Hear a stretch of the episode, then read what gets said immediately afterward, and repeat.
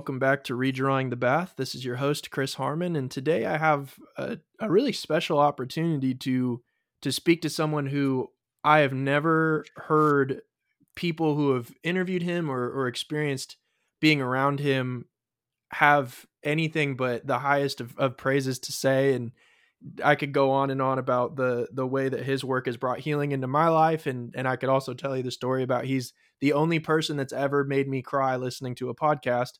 Today, I get to introduce you guys to Brad Jersak. Brad, thank you so much for being on the show. Thanks for having me, Chris. Pleasure to be here. So, I was wondering if obviously a lot of people that will be listening to this will kind of know who you are, but I was just wondering if you could share for those who don't just some of your faith story and and where you've been to get to where you are now. Yeah, I'm 55, so that could take a while. So I'm going to do the Preces version. I uh, grew up in a loving Baptist home. Um, side note to that was there was some fear-based religion within the context of that system. But I had hmm. really excellent parents who taught me to love Jesus, taught me to love prayer, taught me to love Scripture, taught me to lo- love sharing my faith, and none of that is gone away from me at all um, I went off to a conservative Bible college where I became like at first a hardcore dispensationalist. I already was one, and then later um, tried on five point Calvinism for a while. For those who know what that is, anyway, it was it was um, an experience. But that's where I met my wife, and by the time I graduated with my MA, her church uh, invited me to come on staff, and so I spent ten years in a Mennonite church. Hmm. Um, with her family system and all of that and that was really good too because i i learned that christ is central to the scriptures and to read the bible through the lens of the gospels and that they are our highest authority in terms of uh, christ getting the last word in how to live hmm. and uh, and then after 10 years of that we went uh, off and planted a little independent church kind of i would call it small c charismatic but um, and and the charismatic came in because during that time as a mennonite we became good friends with vineyard people and we learned some healthy healthy ways of um, doing healing ministry and prophetic ministry and especially inner healing work with people who'd been abused and molested and so on hmm. so so when we planted the church we wanted to have something that was very open to the spirit open to god's voice but also um, focused on the margins so for 10 years i led or co-led Fresh Wind Christian Fellowship. And uh, we were a church of people with disabilities and a lot of addicts and prodigals coming home, uh, the poor, and so on. So we just loved that front lines work with those on the margins. And we saw uh, God do beautiful things there. Um, in 2008, I had a big crash because there were so many tragedies related to the kind of work we were doing. Um, hmm and and so my wife stepped in the the board asked her to lead and so she led the church for the next five years while i sort of recovered uh, while doing research work on a phd in theology and i wanted to i felt like i had i had faced enough stuff to know what some of the questions are and that i was ready mm. to spend deep time facing those questions, and especially how a theology of the cross answers the problem of human suffering and affliction rather than rationalizing it. Um, we have a, I will call it a mystical experience before the cross, and that actually brings healing to our sorrow. Um, hmm. By the time I finished my PhD, I didn't want to go pastor again. And so I ended up in the academic world. I teach patristics and theology and biblical studies at Canada's smallest university, St. Stephen's University. Um, so I teach a module program there. I'm the Dean of Theology and Culture. And mm-hmm. also, I, I joined the Orthodox Church in 20, uh, what was that, 2012. I even through my healing time and before that, um, I sat under the mentorship of Archbishop Lazar Puhalo, who's a, a monk in a nearby monastery. And so he helped me process a lot of the theology that was unraveling for me. So um, hmm. in the Eastern Eastern uh, Orthodox world, uh, they are the stewards of the early church fathers, and and when I studied them, I saw there is no retribution in God, hmm. and that there is an Orthodox eschatology that is hopeful, and their theology of the cross is about co-suffering love of God, has nothing to do with appeasement of wrath and so on. So I found a home there, and um, actually the way they do worship for me, it's beautiful and and therapeutic. So that helped my nervous system after after my tumble, and so mm. here I am today. And um, uh, besides the work with the Orthodox Church and and the university, I'm also um, I, I'm also into 12 step recovery. Uh, I found them very helpful in my healing as well. I've been going to hmm. meetings for the last 10 years. Actually, I'm going to be going to one in about 90 minutes. So, oh, wow. um, online. And, um, and their whole thing is that, that we come to wholeness when we surrender to the love of God. And uh, hmm. so I love that model. And it's one way I do evangelism, actually. Like God is love. And if you surrender to his love, that's, that is turning to him. And so uh, maybe that's I'll stop there, but that's my my elevator version. It was a, a tall elevator though. yeah, very very tall building. And and I don't know if I've ever heard anyone ask you this, but you've had this this really interesting and in in uh, in an amazing way kind of different ecumenical journey than than a lot of people experience in their lifetime and I, i'm interested to to know as you had all these theological issues, and and I love that that you mentioned that people rationalize suffering yeah. until they really come to encounter it. But I'm I'm interested to to hear both how I mean maybe not speak for her, but but how your wife responded to your theology unraveling. Was she going through a similar process at the same time? What was that like for you guys as a as a married couple, and especially a married couple in ministry? What what was that experience like? Um, well, one part of it is that um, we have very very different spiritualities and hmm. expressions hmm. of faith, and yet uh, one thing we do very well together is listen to God, and so.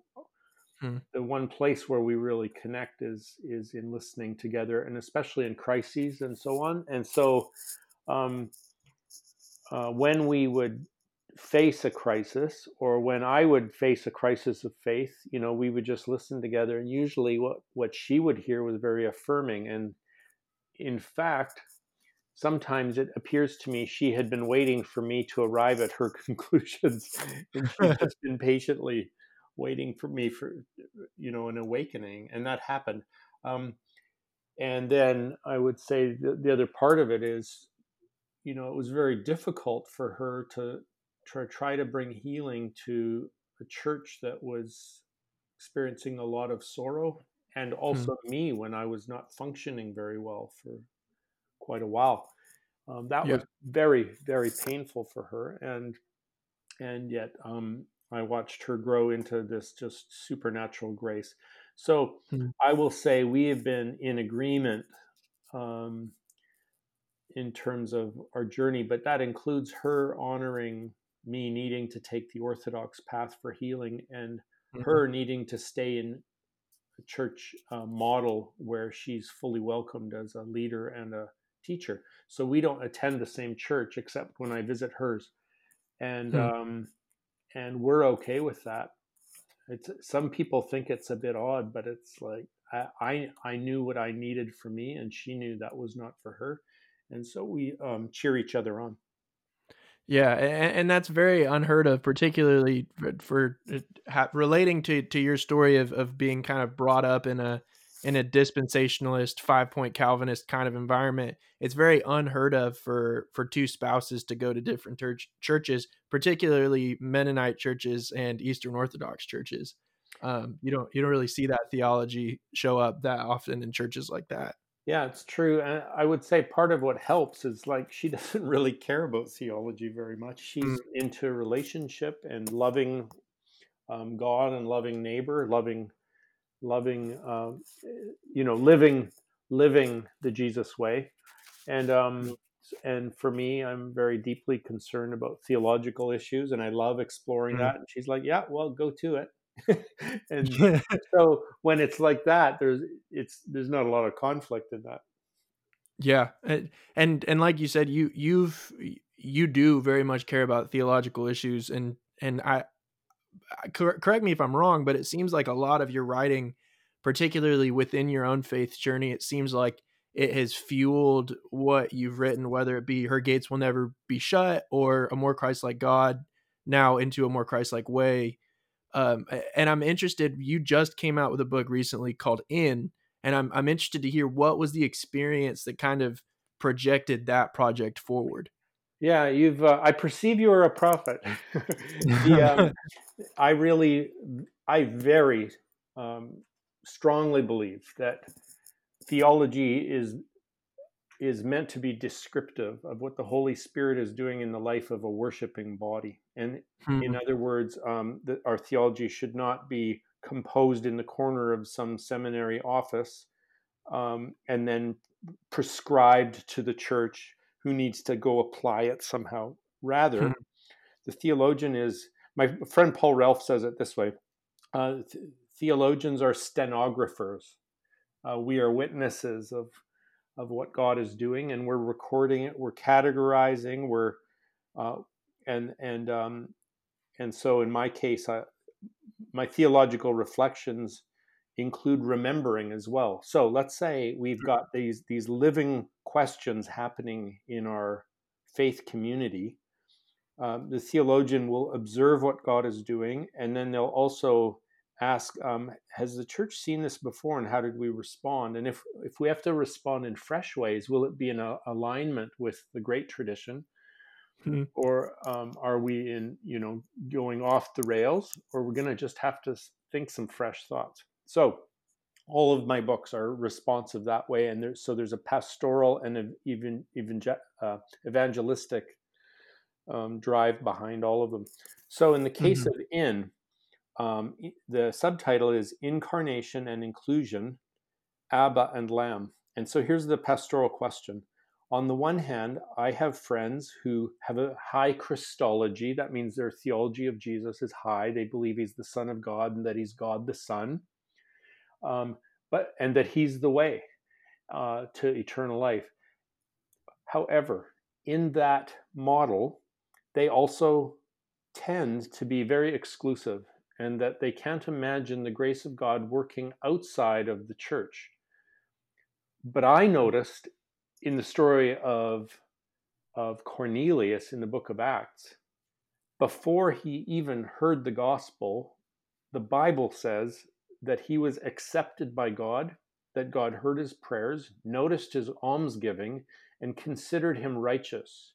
Hmm. And then Paul, Peter, I mean, Peter was even told, uh, "Don't call unclean what I've already made clean." So wait a minute. Cornelius, the non-Christian, is acceptable, righteous, and already clean. Hmm. Wow. So yeah. that means our vision has been too narrow. Um, on the other hand, I have friends who also believe that God's love is all inclusive. That it, that um, as with Romans five, you know what He did, He did for everyone. On the cross, He forgave everyone. It says even that while we were His enemies, He reconciled us to God. So they are saying God's love is all inclusive, and whatever damage Adam did to the human race, Christ has undone in Himself, and that's for everybody, not just Christians. Hmm. The problem with that is that some of those folks then think that the all inclusive love uh, needs to diminish Jesus. And so he becomes optional, or maybe one of the prophets, or, you know, they marginalize him. And so, what I'm doing in my book, in In, I'm trying to say this um, we are meant to have our cake and eat it too here. Um, these are two harmonious truths. A high Christology leads you to see that God's love is higher, wider, longer, and deeper than you can get your head around. Hmm. And in fact, the higher my Christology, the more inclusive I've seen his Abba to be. And wow. so I play that out in, in stories like the Cornelius story, but also with a lot of direct testimonies of people I know who've encountered Christ prior to um, uh, to to, to hearing the gospel, or they've encountered God as love and light and life. And they've been living that way and being transformed, even though they don't know it's Jesus yet. Yeah. And um, my role at some point is to say, ah, the love, the light, and the life that you've encountered also came as a lamb. And it's worth telling them that because because in knowing him as the one who died on the cross and rose again, they get the full inheritance of mm. you know, they're already his children. But maybe they still have fear of death and maybe they carry the weight of guilt and maybe they're undergoing the torment of shame well it's in in in meeting the light they've already met now as the lamb who has taken care of all of that they come into the fullness of their inheritance so that's the book in a nutshell and there's some cool stories about how how i've seen modern day cornelius's hmm. yeah and, and i really want to dig into that of, of why it's still important to tell uh, people about Jesus and, and not to marginalize them. I think that's the the biggest pushback against uh, either patristic universalism or even just simply a more inclusive uh, ending to the story.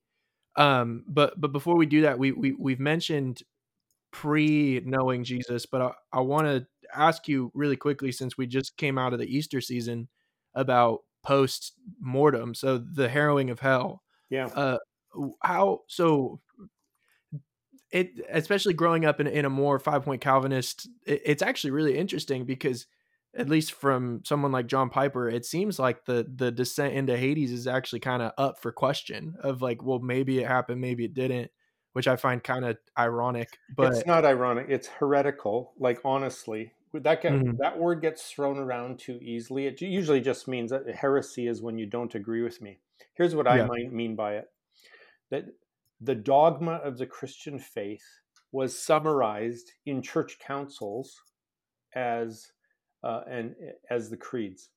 So in the in the the um, that's the doctrine that you're expected to believe and confess on your baptism, right? So mm-hmm. Let's say in the West, it's the Apostles' Creed.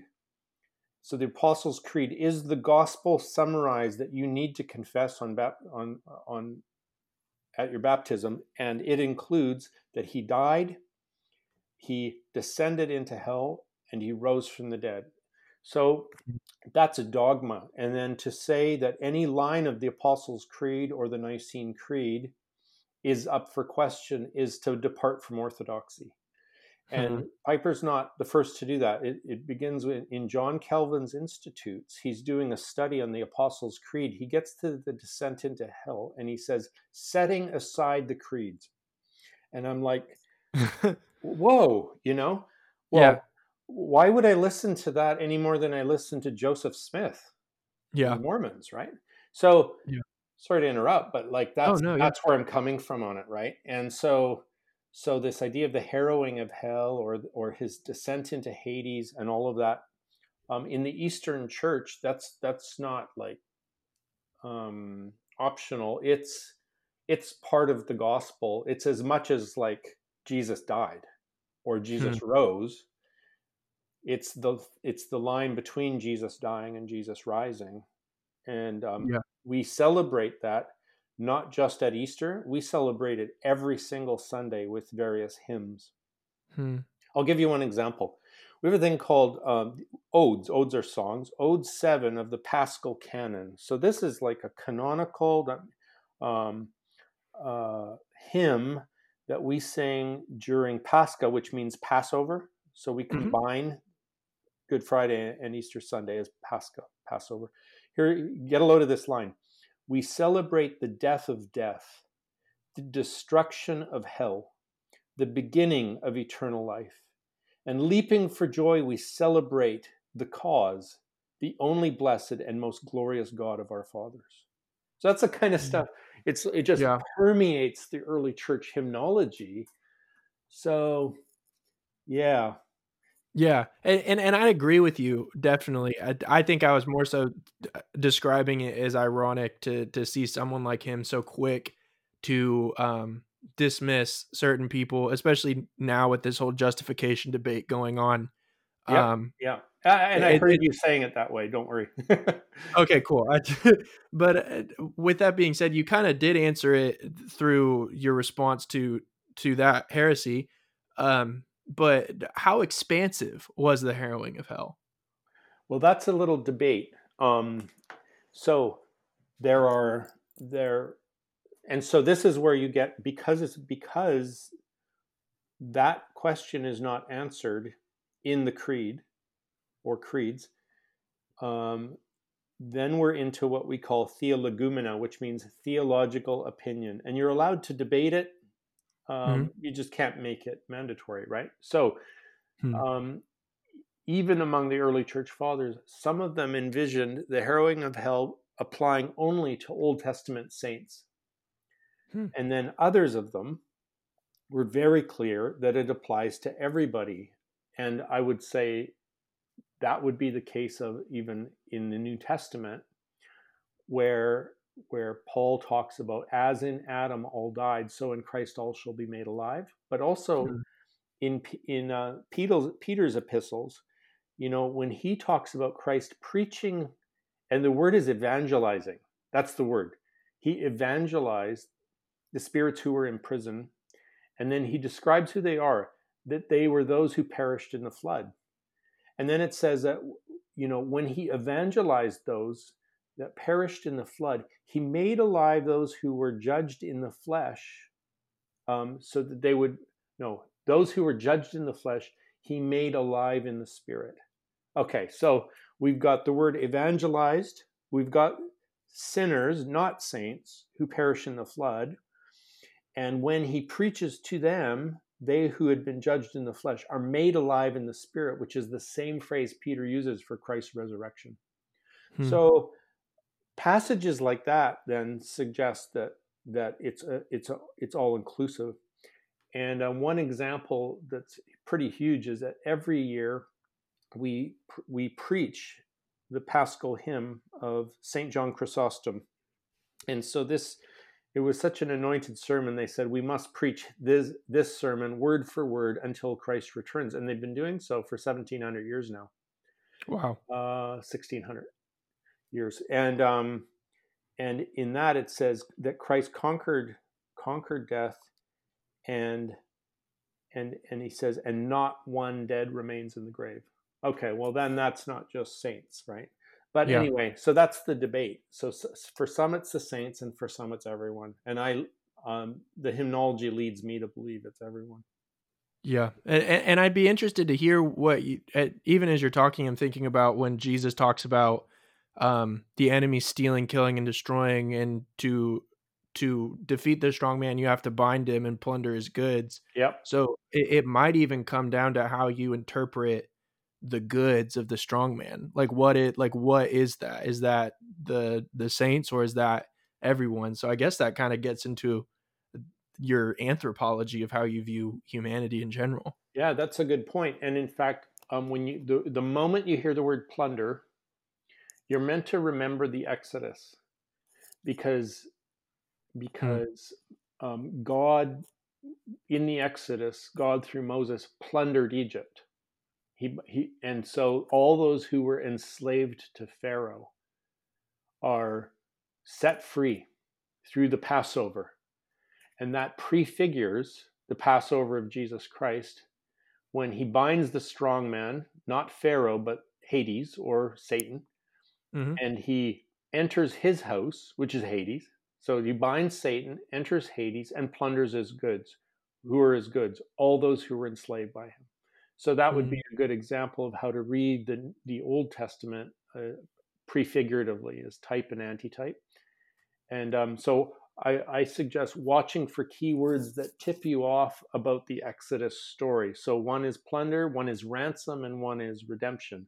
Those are all reflecting the Exodus story and how in, in Christ, the new Exodus, the, uh, the slaves are set free. Yeah, yeah, and and even in the Exodus narrative, it's it's and then some. Like and even some, some. yeah, yeah, were, were brought into it, and gosh, that that that is a beautiful gospel that I wish I'd heard six years ago. Well, that is something I wish I, I had been exposed to much much sooner, and but instead it was a if everyone goes to, it was the straw man if everyone goes to heaven then what's the point of preaching the gospel? And and so with within in mind with the harrowing of hell in mind with this radical inclusion that that in in a lot of ways you've convinced me to be true and and my own studies have, have convinced me to be true how do we how do we evangelize? Because obviously that's that's a straw man and it's a poor argument and just in general. Yeah i think the best way to do that is is to think about john chapter 3 so john's had an extra generation to think and pray and fellowship with the spirit of christ. And then he hmm. writes his book. And in john's book he treats perishing or slash judgment and condemnation as present tense realities. And he treats eternal life as a present tense reality. So hmm. he says in John 3, look at I didn't come to condemn you. You you already stand condemned. You are I, I, you are perishing. You are in a trajectory towards non-being. You you have created hell on earth. So uh, so all of the things that we would associate with hell um, in John 3, Christ identifies them as already in play in this life for people. And hell would be a good that hell would be a good biblical term for what psychologists call alienation. So we hmm. already experience the human condition as alienation and death anxiety, etc. So that's hell. You're already in hell. And then eternal life is like it's not when you die and go to heaven someday. Eternal life is knowing me. And you can mm. experience the fullness of joy that is eternal life or he calls it abundant life or fullness of life that's that's heaven. And it's now and it's knowing him. And this too is john 3 but it's also the whole gospel of john. So it seems to me there's different ways of talking about about this. So you, you and some are more helpful than others for particular generations. In our generation it is not helpful to talk about heaven and hell as afterlife consequences of of, of uh, our experience in life now. It's not as helpful as talking about perishing and eternal life in the present moment. Um, and the reason I say that is because when we preach a gospel of heaven and hell someday when you die, people defer the decision. There's no urgency to it at all. In fact, they think, well, maybe I can just like be a hedonist and then work it out. I'll make my peace with God before I die. Hmm. And that, that's just like that's not good news. Um, yeah. Um, but if but if I come to people now and they just get it right away, I'll go tell me. Here's what hell is. Hell is alienation. Tell me about your hell. And they're like, oh, I know exactly what you mean. And they just start telling me. Hmm. And and I experience alienation here and shame here and fear here. And I'm like, that's what we're talking about. That's darkness can you tell me about your darkness? So i listened to their story. I'm like well i'm not i'm not threatening you with more darkness. What i'm hmm. what i'm inviting you to is to see how you could experience fullness of life now. You could experience light and life and love div- divine love now in a way that that heals your heart today. And so there's an urgency to that but the urgency isn't about some ominous one day threat in our imagination. The, th- the, the threat is like, I'm, I'm plunging here. Help me. Yeah. And so um, those who've, who sometimes challenge me, it's like, well, you know, if there's no hell, then why did preach the gospel? It's like, first of all, there is a hell. I've never said there's no hell. Mm, it's the yeah. nature of hell we're talking about. And second, um, uh, why preach the gospel? Well, here's then I ask questions like, how, do you, have you not seen the human condition and how broken people are? Do you not know hmm. people who desperately need to meet Jesus, and yeah. you you're just going to leave them till the afterlife? That's and and have them waste their lives. And the other hmm. side is, have you not met Jesus? He's yeah, the greatest yeah. thing that's ever happened to me. I just I, I have a living connection with this one. How could you say there's no point to knowing Jesus. like, yeah, yeah. Um, so I, am quite convinced that those folks have have largely not met him. In fact, mm. I had a pastor tell me, "Well, if I knew there was no hell to be afraid of after I die, I wouldn't even be a Christian." I'm like, "Well, then you aren't one. You're not. Yeah." You're not following Jesus out of faith and love. You're you you've just had a you, you believe in fear and and that and in fact you you would rather not follow jesus if there weren't a gun pointed at your head. like wow. Yeah I, yeah. resign yeah step, step down. Yeah and that's what's so and, and that kind of brings us back to the the justification debate of this is why this is important is it's it's an actual experience. It, it's not just a get out of hell yep. free card. It yep. i mean even just thinking about the the story of the men bringing their crippled friend and being so desperate to get them to the living jesus that they literally cut a hole in this guy's roof yeah. And it wasn't it wasn't some future promise. It was this guy can heal him right now. Let's get him to him by any means necessary. That's right.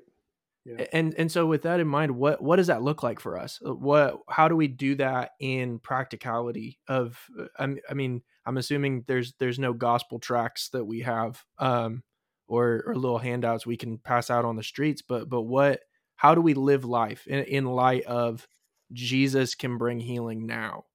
which sounds so silly to say, but it, it really does feel like, in retrospect, that wasn't what the gospel was about.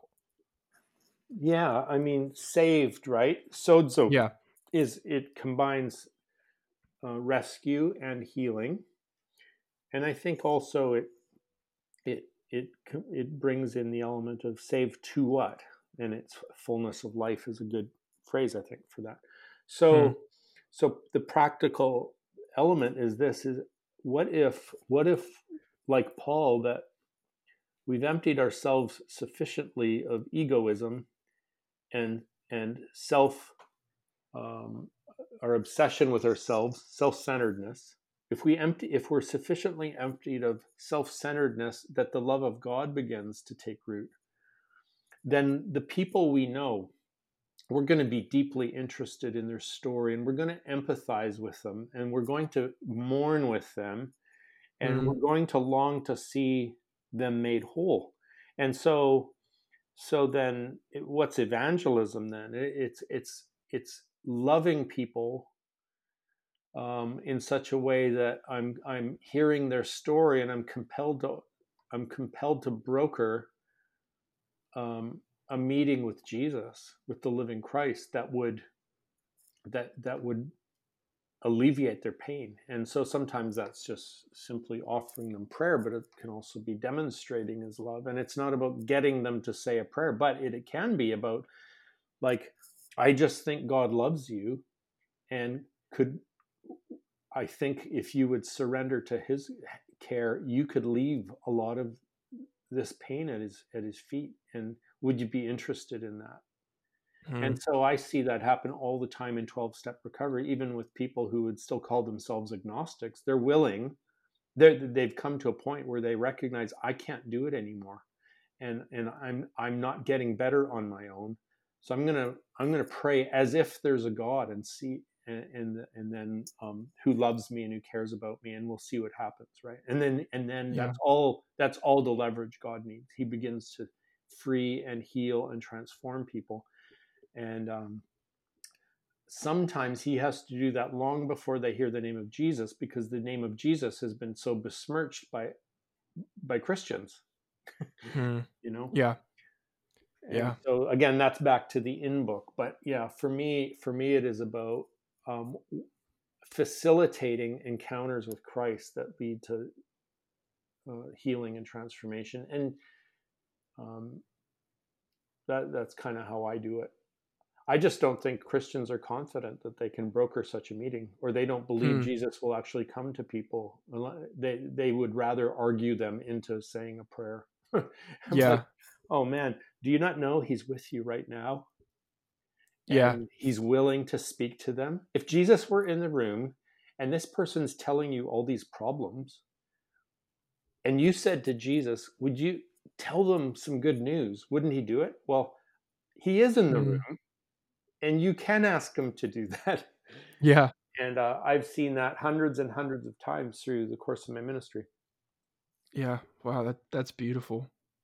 Um, with with that in mind, I I'm, I'm thinking about in my own experience as a Christian, sitting with people, um, really wanting to bring Jesus to the table for them and feeling like my only equipment to do that was the Bible. Um, what are the param I guess I don't want to say parameters, but what what does it look like to bring Jesus to the table? Yeah, well, first of all, I would not be too dismissive of the Bible, so I would I would Hmm. include like I just have so much fun telling people gospel stories that they've never heard. Like you and I, we're Yeah. you know, let's say the one um the woman caught in adultery. Well, you know, I, you and I know how that story goes, but like a lot of people have never heard that story, and so what I'll say, I, I may bring a, I may bring a scripture like that to them and say, I want to, let's say it's been a woman who's gone through something rough. I'm like, uh, you know, I got, I believe God loves you, and that love was embodied in how Jesus treated women. Can can I tell you a story about that? Okay, Hmm. and that they don't know how the story is going to end, so it's like so amazing to see them get the punchline right. Yeah. And then I'm like, if you know what, he still treats people like that, and I, and um, so the way I do it, and you've heard me do it, is I just fa- facilitate a meeting place with him. And um, if people want to look it up, I've, I've put online facilitating a meeting place, Jersak, and they'll find it. And the idea is I'll just say, if you could meet him anywhere at all, where would you meet him? Um, and how does he come to you there? And how close can you get to him? Can you touch him or let him lay his wounded hands on you? Um, what what expression do you see in his face? What are his eyes saying to you?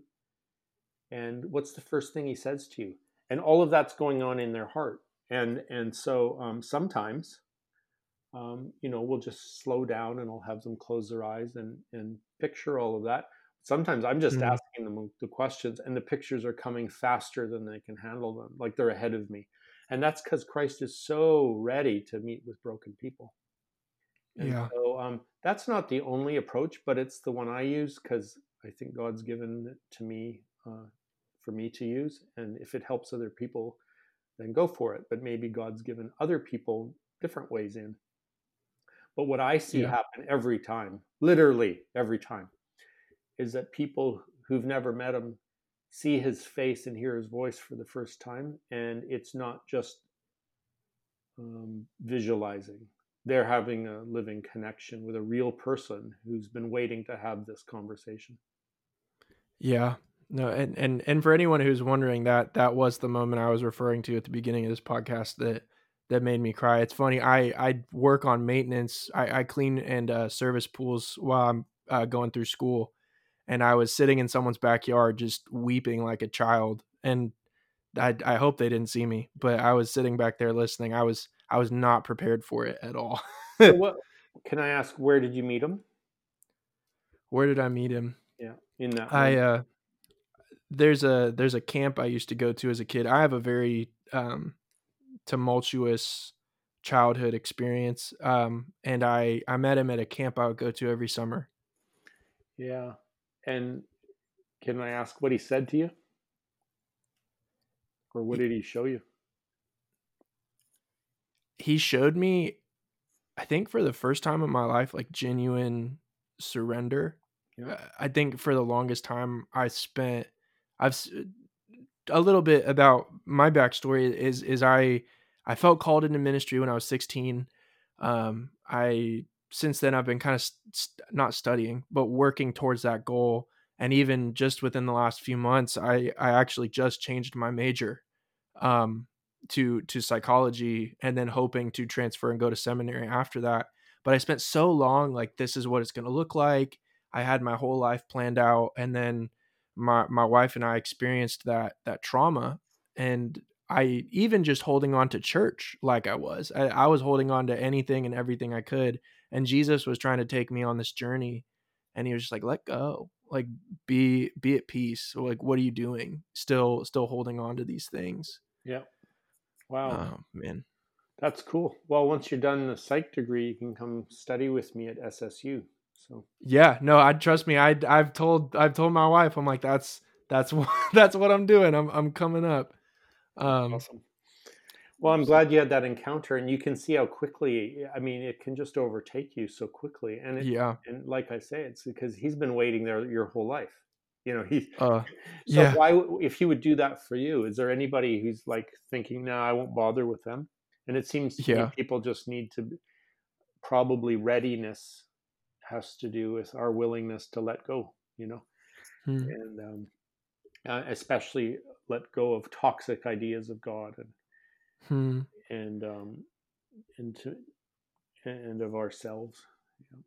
Yeah, and and with that in mind, the the toxic views of God, I, I think since we're coming to the close, um, I, I think okay, like my fundamentalist me sitting there thinking, okay, Brad, I get it, like it's more inclusive than we thought. God is love, but yeah. he's also just, and he's also uh, whatever uh, adjective you want to throw in there. Uh, He's he's just, or he's holy, or he's. And I think even now that's still a, a response I come up against from some of my friends from back home, and I don't. I, I'm sometimes I'm I'm good at responding to it, and sometimes I'm not. But but either way, what what is your response with within in mind, with a more Christ-like God in mind, with her gates will never be shut in mind, and even with your new your new book, which I'll, I I want to ask you a little bit about before we leave. What what do you say to that? Yeah, that's quite easy. Um, and so here, just memorize this. so when we use the word nature or essence, we're talking about one thing. There is a simplicity to God, which is his nature or essence. And it's nature or essence means the whole thing, and there's nothing else on top of it. And so the nature and essence of God is one thing like a pure diamond his nature and essence is love. That's what the mat- most mature theology of the bible tells us in First john chapter 4 Hmm. it's not holiness or righteousness or justice it's love. Love plus nothing. So then you can't have love but also holy but also righteous but also just as if any of those attributes were as over against love. The holiness righteousness and justice that is not love crucified the Son of God. Hmm. But he does have those attributes, but they are attributes of his nature. So he is holy love, he is just love, he is righteous love. These are facets of the one diamond. And so the love of God is refracted through that one diamond in many ways. And so, and as we experience those refractions, um, uh, we would say, ah, this is the light of love. But now it's coming through. It's coming through His justice. It's coming through His mercy. It's coming through even His wrath against um, everything in me that is not love. And so, um, in that sense, the love of God cannot be retributive. It's all about being restorative. Um, so that's Mm. if you imagine that diamond, he, he can't be the diamond plus something else, but he can be a many faceted diamond, but every attribute is a, an adjective of his love. So, a good example in the Bible, Hebrews chapter mm, 12. It's like when you go through a trial and you and you begin to understand it as a judgment, never ever ever think of it as any other of judgment as other than a loving father trying to restore you there Hmm. okay so that's corrective love it's even it's even a kind of judging love but it's a it's a restorative judgment of a loving father who wants to strengthen weak hands and lift up those with crumbling knees. And that's what hebrews 12 says. Later it'll even say you know like he's a consuming fire. But what's he consuming? Everything in me that is not love's kind. And he and and um so that can be a bit terrifying but it's Mm. but if you remember oh this is the work of love uh, then then you can surrender to it and and then you realize oh the only torment is my own resistance so Yeah. uh, let go again right so that's how i that's how i typically answer that and that that's you know straight out of the church fathers Yeah. i'm not really saying anything novel novelty's not been our friend theologically um, so i just Yeah. i studied the people who gave us the new testament the doctrine of the deity of christ and the trinity and like how do they see this and this is how they saw it Hmm. Yeah, that's good. But before I end, usually what I try to do, especially since this is a podcast kind of revolving around spiritual practice, I think in the church today, there's a real deficit of just a practice of encouragement. Mhm. Um, and and so I just want to encourage you and and say you're your work has has really impacted me and and brought healing and and uh and restoration in some really dark times and and I don't I don't say this glibly and I don't say it with with any lightness but I genuinely mean it books like a more Christ-like God and, and sinners in the hands of a loving God I do not think I would have been able to maintain my faith in the way that it that it was exercised. I knew I love Jesus. I need Jesus. I want Jesus.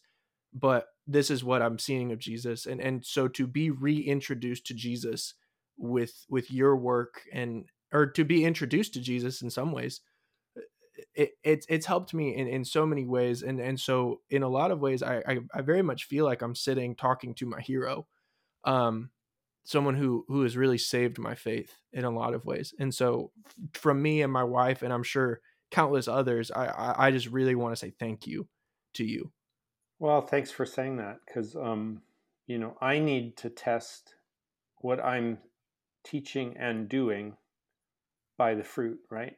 And so mm. to me, I'm like, okay, on my on my hard days when um, of doubt, then I can then I could say, is is this actually helping, or am I harming? You know, hmm and if it's retrieved faith for you in some way, I'm like, okay, that's good fruit. Then maybe we're getting yeah. warm to the beautiful gospel, right? So thank yeah. you. Absolutely.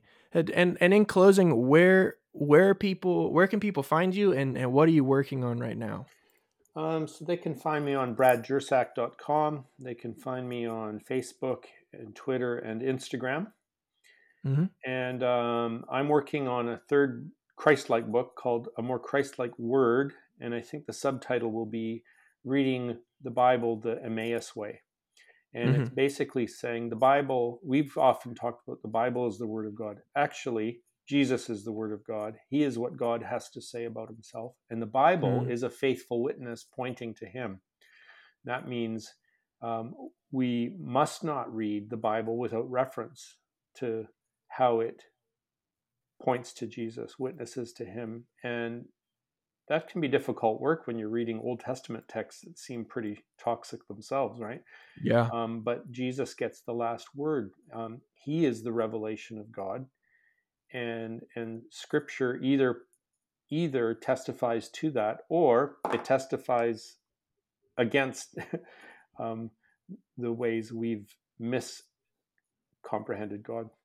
So, mm-hmm. um, and when I talk about the Emmaus way, what I'm talking about is on, on, the road to Emmaus, on the day of his resurrection, Jesus said that Moses, the prophets, and all the scriptures testify that the Messiah must um, suffer and then come into his glory. And so I'm, I'm trying to explain how to read the Bible the way Jesus may have read it that day. Yeah. what are the hints about how that would work? So that'll hopefully come out next year. Yeah, I, I, it's funny. I actually had a whole sheet of questions ready to ask you about it because I I thought it was actually coming out in the next few months. Um, well, we can do when, that another time. yes, I, I I was just about to say that. I would love to to talk to you about that book. And and you guys heard it here. Uh, if you guys don't know Brad, go look him up. He has so much so many good resources whether you have questions about hell or about jesus or about how to live in light of jesus. And and even just the things that that he posts on a, on a regular basis there's so much to glean. And so if you guys have not heard of brad you should go check him out. And brad again thank you so much for being with me today. My pleasure